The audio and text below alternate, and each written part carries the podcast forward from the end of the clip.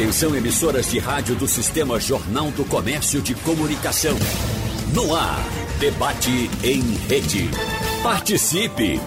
Rádio Jornal na internet. www.radiojornal.com.br nos últimos dias, várias notícias causaram surpresa para quem acompanha o noticiário. Fortes chuvas na Europa deixaram centenas de mortos, onda de calor nos Estados Unidos e Canadá preocupando muito. Além disso, a chegada de um tufão no Japão que fez com que, inclusive, a final do surf nas Olimpíadas precisasse ser adiada.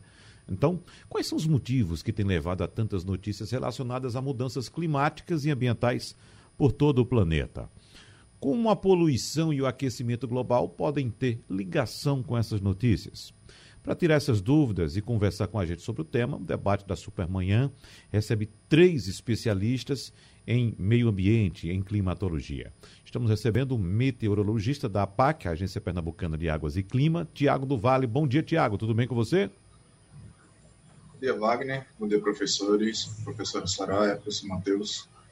É um prazer estar aqui, é um prazer tentar explicar um pouquinho da, da meteorologia, do que está acontecendo aqui para as pessoas.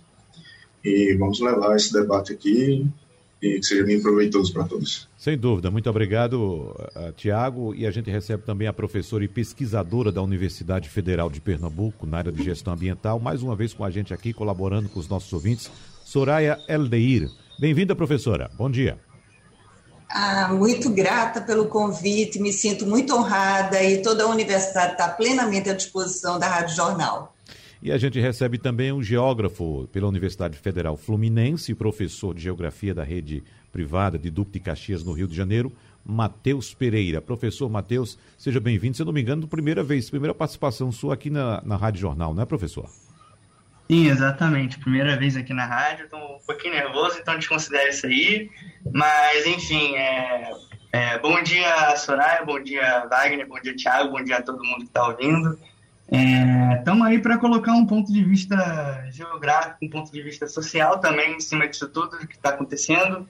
E vamos embora, vamos para o debate. Então, para quebrar esse gelo, professor Matheus, vamos falar um pouquinho de frio, porque o senhor está aí no Rio de Janeiro é o Rio de Janeiro também que está, ah, pelo que eu ouvi ontem de colegas que trabalham aí no estado, no, no Rio de Janeiro, tá, as temperaturas estão um pouco baixas também. Mas quem está no Sudeste, no sul do país, geralmente pensa o Nordeste como sendo uma região bastante quente. De fato, a gente tem nossas temperaturas altas, professor Matheus. Mas, por exemplo, hum. hoje pela manhã, aqui num quadro do nosso programa, o Passando a Limpo, nós conversávamos a respeito da situação de Petrolina, cidade polo do sertão do São Francisco. Não sei se o senhor conhece essa cidade, mas é uma cidade que tem temperaturas Sim. bastante elevadas durante a maior parte do ano. E a, a, as informações que recebemos de Petrolina é de que a temperatura hoje, por exemplo, pela manhã, estava em 23 graus. 23 graus para quem mora no Sudeste, até calor. Mas para quem mora em Petrolina é como se estivesse nevando, professor. Entendeu? Aqui, por exemplo, no Recife, nós temos uma temperatura hoje em torno de 20, 21 graus, que para a gente é frio também. Embora aqui no Recife não tenhamos temperaturas tão elevadas no verão, nós temos uma situação de maior equilíbrio, mas em Petrolina nós temos uma temperatura muito alta durante o ano todo. Então, como é que o senhor observa nesse momento essas baixas de temperatura? E eu trago também outro dado que, inclusive, na conversa de hoje eu trouxe, professor Matheus. Que, por exemplo, no ano de 2016, outra cidade do nosso sertão aqui, a cidade onde eu nasci, inclusive, Arco Verde, nós tivemos a temperatura mais registrada historicamente, na média histórica.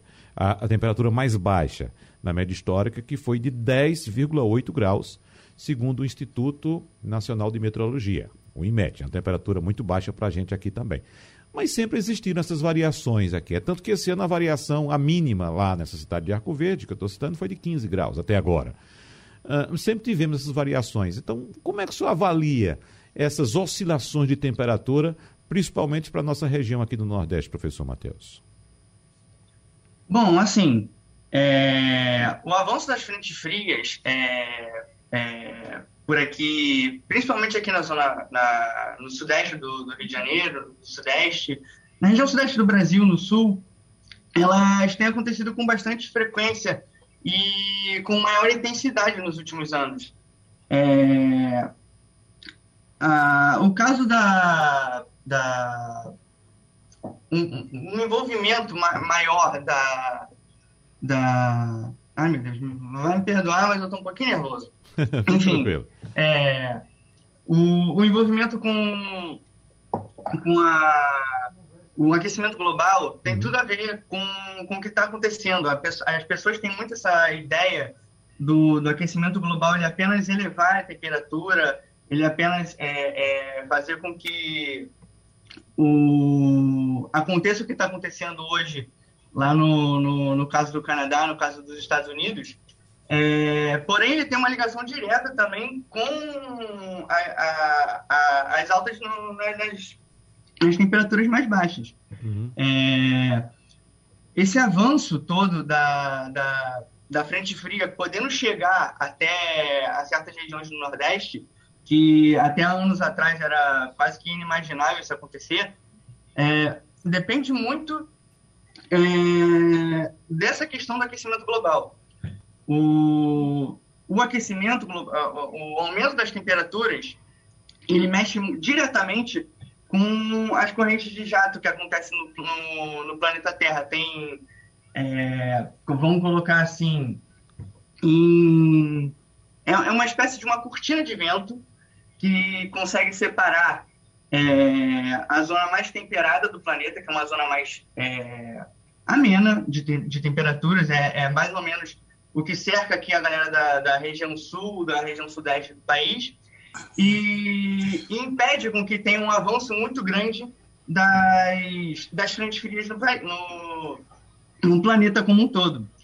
E justamente por conta desse aquecimento global, é, essas correntes de vento elas acabam perdendo um pouco de força, fazendo com que essas frentes frias acabem avançando um pouco mais. Uhum. Então, a importância de, de, se manter, de preservar o meio ambiente, é, é, de, de, de, criar uma conscientização em cima disso, vai muito por conta é, dessa alteração de temperatura que pode acontecer de uma maneira muito brusca em toda a região do país, não só aumentando o frio aqui na região sul, mas também esticando ele e levando ele para a região nordeste, que é uma região que de fato não tão, vocês não estão acostumados a, a, a, a com esse tipo de temperatura de 23 graus, 20, ali, beirando os 20 graus. Uhum.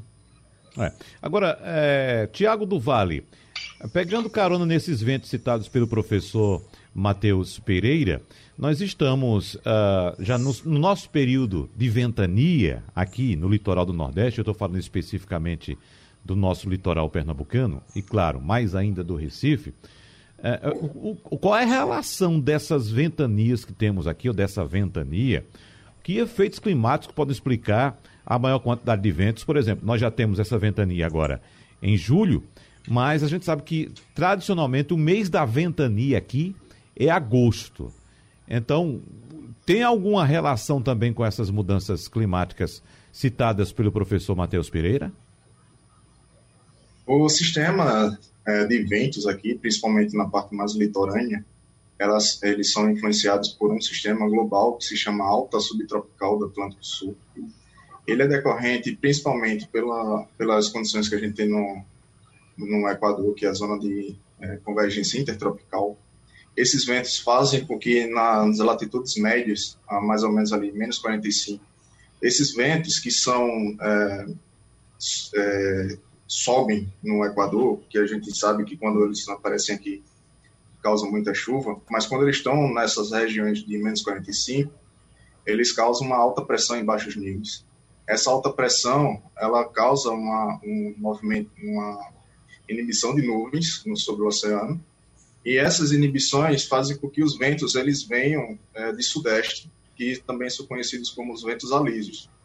Esse sistema que a gente chama de célula de Hadley, célula de Hadley, ele é presente é, tanto no hemisfério sul como no hemisfério norte e é um sistema climático. Então ele sempre está presente.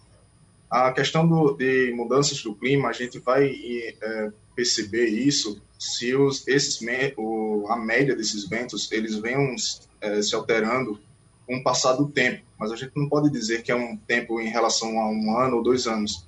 Tem que ser uma média é, muito maior em relação a 30, 40, 100 anos acima.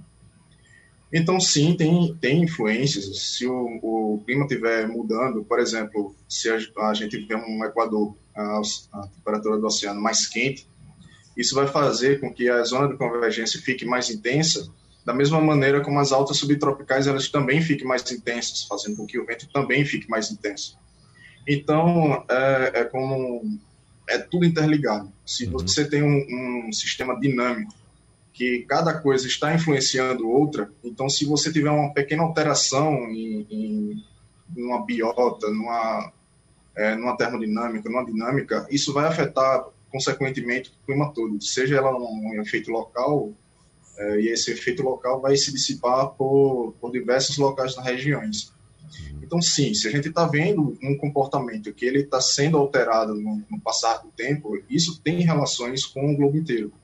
É tudo interligado como se fosse um sistema vivo, a Terra sendo um sistema vivo, onde cada, cada parte dessa desse característica, cada parte ela esteja envolvida em um sistema maior.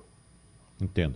Agora, uh, Tiago, essa ventania, ela é exclusiva da, do litoral do Nordeste? Eu lembro, inclusive, por exemplo, do estado do Rio Grande do Norte, que é um grande produtor uh, de energia eólica, e a gente pode até imaginar, bom, se vai ventar mais, vai gerar mais energia, isso vai ser bom para a gente. Mas a tendência, como estamos acompanhando, por exemplo, picos de temperatura no hemisfério norte, né?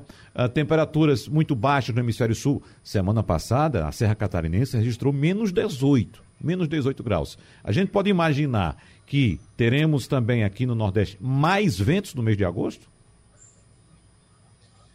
É, isso aí, aí a gente já não vai mais para a parte de mudanças climáticas, mas sim para variabilidade climática. Uhum. A mudança climática, como eu é, falei, ela é uma coisa mais longa. Quando a gente fala de variabilidade climática, a gente está falando de coisas mais curtas, que varia de ano para ano, de, de mês a mês. Essas variabilidades que elas são mais presentes, a gente tem uma, uma, uma certeza maior de dizer essas frentes frias estão mais, é, mais intensas esse ano. Isso é variabilidade climática.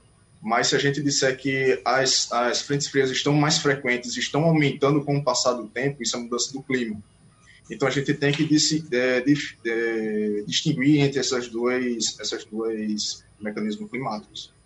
É, a gente sim, a gente está vendo um aumento é, considerável dos ventos é, em baixos níveis, por causa, provavelmente por causa da mudança do clima. Isso ocorre principalmente porque se você está aquecendo o continente, o continente aqui no Nordeste brasileiro, por exemplo, você tem uma baixa pressão maior. Isso faz com que o vento aumente sobre o litoral e também sobre o Nordeste inteiro. Então a gente chega num pequeno, num pequeno paradoxo, né? a gente tem uma mudança climática que é ruim para a gente, a gente tem efeitos malignos, mas se a gente for investigar fundo, tem a parte boa também. Porque se a gente fosse pensar que o aquecimento global está gerando mais ventos para é, o litoral, por exemplo, então, com o aquecimento global, a gente vai gerar mais energia boa.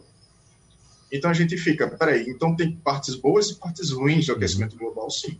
Mas se a gente voltar para, por exemplo, degradação do meio ambiente, isso é uma coisa ruim. Então a gente tem que ver é, todo um sistema, a gente não pode ver, iso, ser isolado apenas o clima da, da parte é, ambiental, a gente não pode isolar o clima da parte industrial, da parte agricultura, porque tudo isso envolve tanto a alimentação como a, o desenvolvimento da nossa sociedade veio crescendo por causa das matrizes energéticas e tudo mais. Então, sim, se a gente for pensar nesse caso, é, o aumento desses ventos vai facilitar, sim, a geração de energia eólica. Da mesma maneira que se a gente tiver menos é, chuvas no sertão, a gente aumenta a quantidade de radiação solar. Então, isso também vai aumentar a energia, a energia solar. Então, é, em uma parte, o aquecimento global iria melhorar a vida da gente, porque a gente estaria gerando mais energia limpa. Só que tem as outras condições. O aquecimento global da mesma maneira que esses ventos ficam mais intensos, ele traz mais vapor de água. Então, é esperado que o litoral tenha uma, seja sujeito a mais chuvas intensas. Uhum. Né? Então, você tem aí o lado ruim do aquecimento global. Você tem chuvas mais intensas, você vai ter uma, uma probabilidade maior de ter enchentes, você vai ter uma perda de, de materiais, vidas humanas, animais, de lavouras, e tem essas consequências também. Então, fica nessa. Tem o, o seu lado é, pseudo bom e tem o seu lado ruim, que geralmente é muito mais grave. É. Professora Soraya Eldeira, estou lembrando aqui que no último verão, antes da pandemia, ou seja, janeiro de 2020, eu estive na Serra Gaúcha e enfrentei lá um calor que eu jamais tinha encontrado na minha vida, de 43, perto de 45 graus. E para a senhora ter uma ideia, professora, é, a gente aqui tem um hábito, quando pega uma chuva, né? A gente sai e pega uma chuva, a gente até às vezes corre da chuva, né? Vai atravessar uma rua chovendo, a gente corre para atravessar logo a rua para não se molhar. E minha experiência lá foi correr para atravessar a rua para ir para a sombra do outro lado, porque eu não aguentava para atravessar a rua lenta a, a, passos normais por causa do calor, do sol escaldante. Então eu tive a experiência de correr do sol para pegar a sombra do outro lado da rua. Observe que situação. E comentando com o pessoal lá, o pessoal disse: Ah, mas você é do Nordeste, você está habituado com esse calor. Eu disse: Não, não. Nunca tive isso no Nordeste. A gente está falando aqui também com o professor Matheus Pereira. Rio de Janeiro também enfrenta ondas de calor dessa magnitude, de 40, 45 graus. Agora, acompanhando, por exemplo, o hemisfério norte, eu recebi uma imagem do cidadão nos Estados Unidos, ao lado de uma placa, de uma placa não, de um termômetro, marcando 56 graus. E o nosso hábito aqui, nosso litoral, professora Soraya, Uh, para Matheus, que está lá no Rio de Janeiro acompanhando a gente também. E eu sempre digo a quem vem do Sudeste para cá que nossa temperatura é essa. A gente não tem grandes variações de temperatura. Né? A nossa média anual é de 28 graus. Agora, julho, caiu um pouquinho ali à noite, madrugada, para 21, 20 graus, talvez. Né? Mas durante o dia a temperatura é essa que a gente está habituado. No verão sobe, mas nem tanto.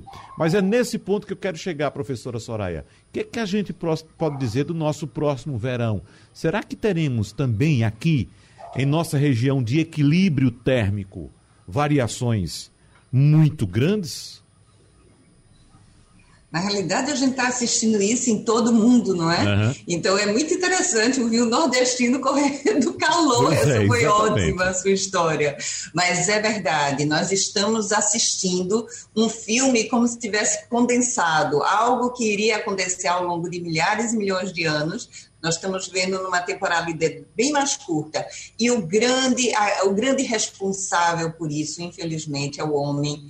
É esse modelo que a gente desenvolveu, especialmente após a Revolução Industrial. Então, há de se prever que realmente essas variabilidades térmicas elas serão de maior amplitude. Eu tenho dois irmãos que moram nos Estados Unidos, meu irmão do Texas, é, quando eu tive com ele ano passado, um pouquinho antes da pandemia, é, nós vimos neve. E ele disse: Olha, aqui no Texas não neva. E aí ficou a menos um grau. Este ano ficou menos 10 graus. Ano passado foram três dedinhos de neve. Esse ano foram 20 centímetros. Então, de fato, estamos assistindo um filme que a gente não esperava. E veja que é interessante que a COP, que trata da questão de mudanças climáticas, já vem alertando para essas questões há muito tempo. Só que parece que existe uma certa letargia em relação à sociedade. A sociedade ou não quer compreender ou não se preocupa com isso. E aí me preocupa ainda mais quando a gente vai para o campo dos dirigentes. Então, para onde é que está indo o planeta? E para onde é que está indo o Brasil também? Porque nós temos uma grande carga de responsabilidade sobre tudo isso. Hum, sem dúvida. Bom, não é novidade para ninguém que a degradação ambiental, especificamente no Brasil, está avançando num ritmo sem precedentes nos últimos anos. E como resultado, a Amazônia está perdendo sua capacidade de absorver dióxido de carbono. E, de fato, em algumas regiões, a floresta está se tornando, inclusive, uma fonte de gases causadores do efeito estufa, em vez de absorvê-los, que é a principal função da Amazônia.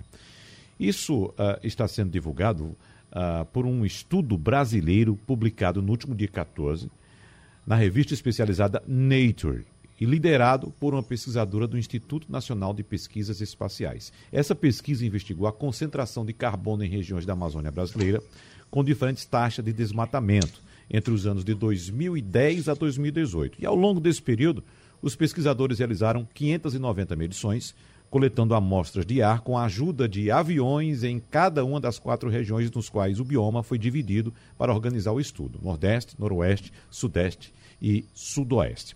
Bom, Professora uh, Soraya Eudeir, a gente vai falar a respeito uh, das consequências a, das causas, especificamente agora, daqui a pouco a gente traz as consequências.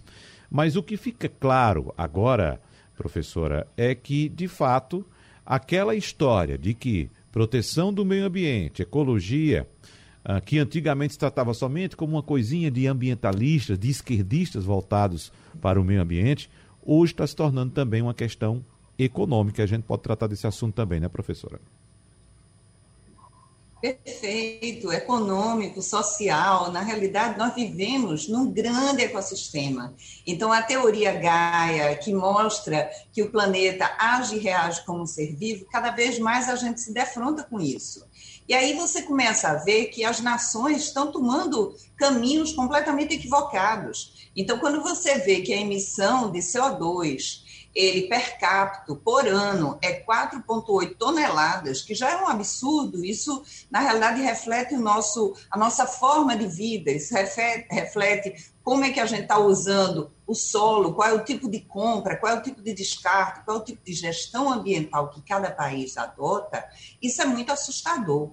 Quando a gente começa a refletir um pouco em relação às nações, a Austrália está hoje com uma emissão per capita de 16,9, quase 17 toneladas por, por pessoa, ao passo que o Brasil fica com 1,8. Mas, do outro lado, a gente vê que a Amazônia tem um peso muito grande nessa emissão, chegando quase a 80%. Isso significa que o Brasil precisa realmente preservar a Amazônia, replantar a Amazônia. Já não é uma questão de desmatamento zero, é o contrário. É desmatamento que a gente começa a recompor. E aí a gente vê que não é isso que está sendo preconizado em termos de governo. E eu acho muito preocupante. Nós temos que rever, sim, todos os procedimentos que cada um que está nesse planeta está atuando. Então, na hora que você consome demais, na hora que você descarta, o tipo de, de compra que você faz, e também começar a escolher em cima de um novo indicador que se chama pegada de carbono e atrelar a pegada hídrica. Então, a gente precisa realmente incorporar os preceitos da gestão ambiental e da sustentabilidade no nosso dia a dia. Uhum. Professor Matheus Pereira, a gente sabe muito bem que a melhor forma de se cuidar do futuro é investir na educação das gerações futuras. Eu escutei uma vez de uma pessoa que conhece muito bem a realidade educacional norte-americana, de que qualquer estudante do ensino básico, do ensino infantil, inclusive, nos Estados Unidos, conhece muito mais a Amazônia do que qualquer criança, qualquer idade equivalente aqui no Brasil. Eu queria saber como é que o senhor trata dessa questão com os seus alunos, de que forma eles se envolvem e de que forma eles estão preocupados com próprio futuro, professor Matheus? Não, justamente sobre isso. É, até há pouco tempo eu estava dando aula sobre a, a, região amazônica com os meus alunos, é, buscando procurar esse interesse deles sobre a região. Porque, de fato, como você disse, é, é uma região muito pouco alertada no Brasil, é uma região muito pouco explorada é, na região do turismo e principalmente com informações válidas sobre a região, uma região tão importante para o Brasil, é, não só para o Brasil, como também para o mundo. Tanto que, como até mesmo você disse agora, é, crianças nos Estados Unidos, na, na, na, educação básica, eles conseguem dar informações melhores do que a, a, as crianças na educação básica aqui do, do Brasil. Então, é, para vocês verem é, o tamanho da importância que se dá para o que é a Amazônia como um todo e para a importância que ela tem no controle da temperatura, no controle da, da no controle geral da, das nossas futuras gerações, a importância que ela tem nisso. É, e aqui no Brasil, infelizmente, a gente não tem é, tanto esse valor, assim, ela é muito associada a ah, apenas ah, é uma porção de mato, é uma porção de bichos que tem ali e que a gente tem que explorar isso de alguma maneira. Mas nunca é de uma maneira sustentável, nunca é de uma maneira é, que possa preservar o nosso futuro, as nossas futuras gerações. É sempre avançando, buscando, por exemplo, um, um avanço das fronteiras agrícolas, principalmente do, do, do centro-oeste, o, não só a Amazônia, como também o Cerrado, que é um outro bioma muito importante para o Brasil, vem sendo extremamente devastado. É, a história do Brasil é muito ligada com a devastação dos biomas. É, aqui na, na, eu falo é, também por morar no Rio de Janeiro, a, a Mata Atlântica é o bioma mais afetado do Brasil é, através de, de, de, ações humanas. O, o Cerrado vem sofrendo ano após ano com, com o aumento das fronteiras agrícolas e essas fronteiras agrícolas têm avançado muito para cima da, da, da Amazônia isso tem, sendo extrem, tem sido extremamente prejudicial. Então, é algo que a gente tem, tenta sempre focar bastante, eu tento focar também bastante nas minhas aulas, é, porque, assim, é, é, é aquela ideia que o professor tem de, se ele conseguir conscientizar pelo menos um aluno, ou um grupinho pequeno de alunos, é, todo mundo vai ser muito complicado. Então, se a gente conseguir tocar pelo menos alguém de, de que tem que ter essa consciência é, de preservação, já é muito importante. E lá fora ele já tem bastante dessa, dessa conscientização, é, principalmente por, pela importância que eles têm que dar, é, por tudo que eles já fizeram já, de, de no caso de devastação para o resto do mundo, e hoje em dia criando essa conscientização de uma necessidade é, extremamente urgente da, da, do reflorestamento e de questões é, é, voltadas para o meio ambiente. Tiago do Vale, a gente sabe muito bem que a floresta amazônica, ela, além de abrigar comunidades nativas e ter uma biodiversidade imensa, contribui também para a manutenção do clima em escala global. E isso é alardeado há muitos, há muitos anos, há muitas décadas, o mundo todo sabe disso, né? Embora alguns não acreditem, não levem esse fato adiante. Claro que a absorção do dióxido de carbono por parte da floresta amazônica, inclusive em doses bastante elevadas. Dióxido de carbono, que é um dos gases que agravam o efeito estufa e causam também o aquecimento global, uh, uh, é, é de fundamental importância para que a gente mantenha um equilíbrio do clima. Mas o que está acontecendo hoje, Tiago do Vale, a gente já pode uh, associar a essa redução da absorção do dióxido de carbono por parte da floresta amazônica ou isso ainda é muito pouco para o que está acontecendo no planeta? Um, então, é, sobre a Amazônia ser parte de um controlador do clima, isso é completamente provado já. É, se vocês verem um sistema chamado Zona de Convergência do Atlântico Sul, é, ela traz toda a umidade que a Amazônia libera por causa da, do vapor d'água que, que, tem naquela região e faz um corredor que esse, e esse corredor forma as chuvas que ocorrem no centro-oeste, no sudeste e às vezes, se ali tiver um pouco mais a sul, causam chuvas também no, no sul do país. Então, se a gente se tiver um, um um desmatamento e essa quantidade de vapor d'água que a, a Amazônia ela fornece para a atmosfera, então esses estados eles podem ter uma quantidade menor de vapor d'água e, consequente, é, menores chuvas. Se a gente fosse fazer um paralelo com, com esse desmatamento, com as condições hídricas que ocorrem lá no, é, vamos, vamos dizer, São Paulo, existem estudos que as pessoas estão te, é, relacionando a, a quantidade menor de vapor d'água por causa do desmatamento com as crises hídricas que ocorrem lá no estado de São Paulo. Então, se existe um desmatamento, que ele, esse desmatamento está sendo descontrolado, né, logo, logo de cara contra o desmatamento, mas se ele está sendo completamente descontrolado, está aumentando com o passar do tempo e esse vapor d'água está diminuindo, então você vai ter menos, é, menos água nos reservatórios de São Paulo.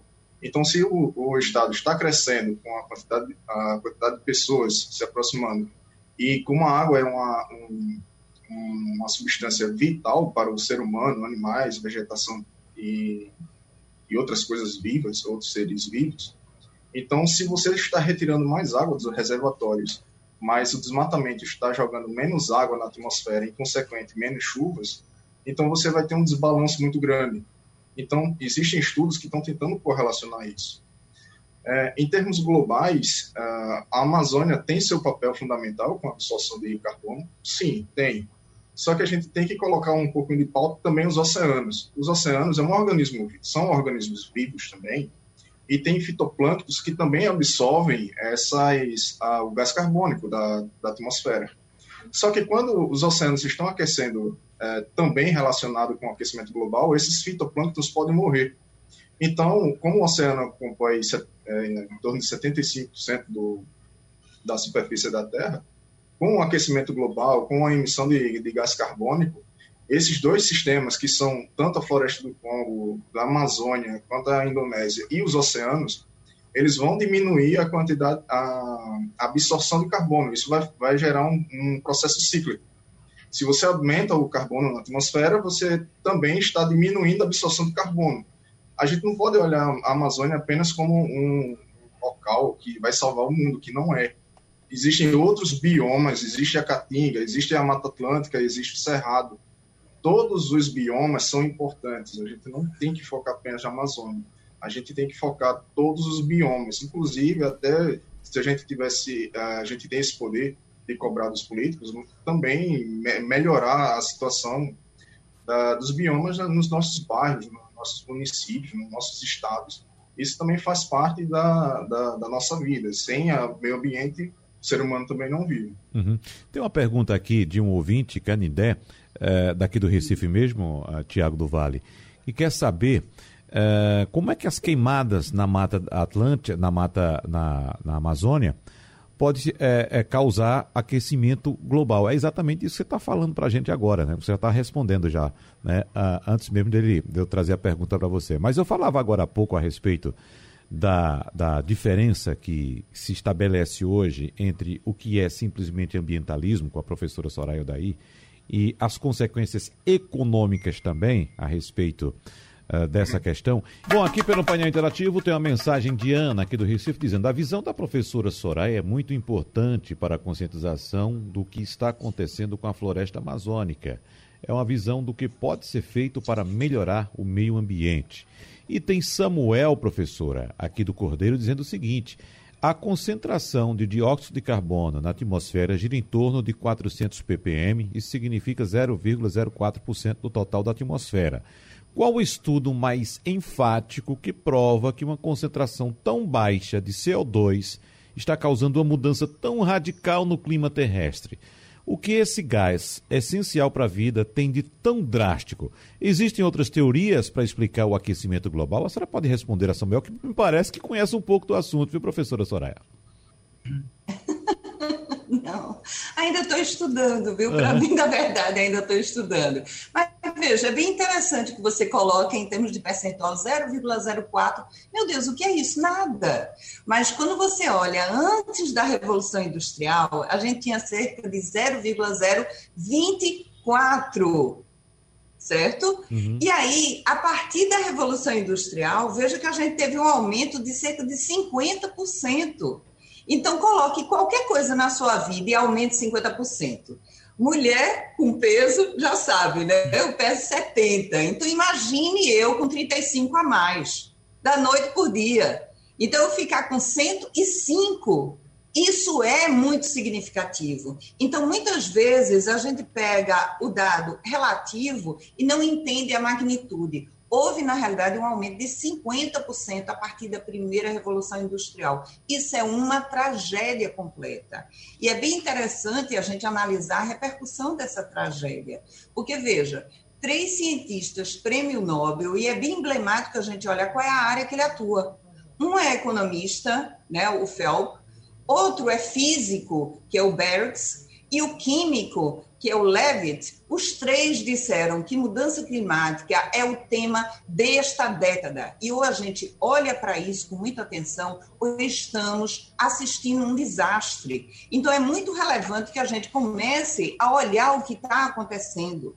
Então, se a gente olha a parte econômica, como reverter, há uma recomendação de se investir 30, 350 bilhões de dólares para a gente começar a reverter. Mas veja que a gente está tendo uma perda anual de cerca de 5% do PIB global. O PIB hoje, da parte formal, é cerca de 85 trilhões de dólares. Nos Estados Unidos, só os Estados Unidos, 17 trilhões de dólares. Imagina um decaimento de 5% por ano. Aí você vai me dizer, 5% não é nada. Sim, vamos diminuir seu salário 5% por ano. O é que você vai chegar daqui a 10 anos? Então, é muito importante a gente compreender a projeção dessa série histórica. e entender que, de fato, a gente tem um problema sério a ser enfrentado enfrentado pelos governos, mas enfrentado por cada um que está ouvindo esse programa e para os outros que não estão. E aí, esse belíssimo trabalho que o Rádio Jornal faz de propagação, de divulgação de informações que são essenciais para o meio ambiente e para o ser humano. É, nós estamos fazendo a nossa parte de comunicação, professora Soraya Eudei, mas temos também uma questão, como falamos agora há pouco com o professor Matheus Pereira, de educação. Porque, por exemplo, a educação, o professor Matheus Pereira tem que mostrar aos alunos dele, na sala de aula, o que é que acontece quando a gente derruba uma árvore, não é isso? E a comunicação tem que informar, por exemplo, que a previsão de uma nova onda de frio intenso nesta semana está ameaçando tanto plantações quanto o bolso dos consumidores no país.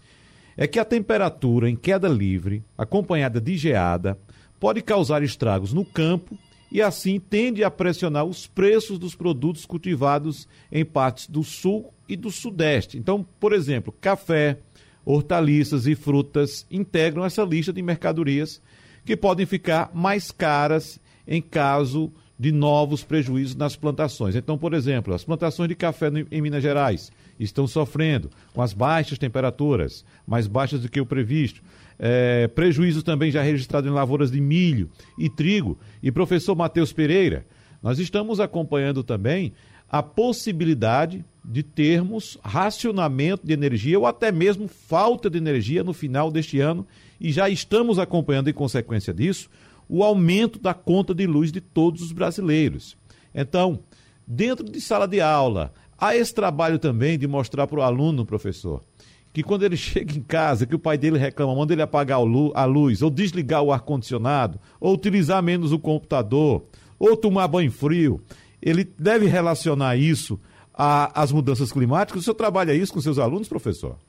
Com certeza, sem dúvida nenhuma, isso é algo que eu prezo muito nas minhas aulas e eu acho que isso deveria ser mais estimulado por todos os professores no mundo todo.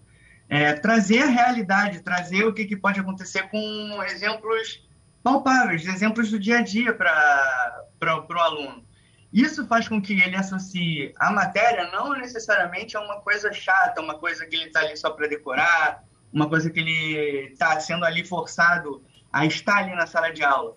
Ele tem que entender que aquilo é, é essencial para a vida dele, essencial para o futuro dele, essencial para as pessoas que ele ama, para, os pais, para os irmãos, para os primos, para todo mundo que está próximo ali dele. É... Então, toda essa mudança climática ela afeta é, não só essas produções, é, todas aí já citadas também, mas também uma produção muito forte que a gente tem de arroz, que é no sul do, do país. E o arroz é justamente um dos pratos que a gente tem no dia a dia do brasileiro. Uhum.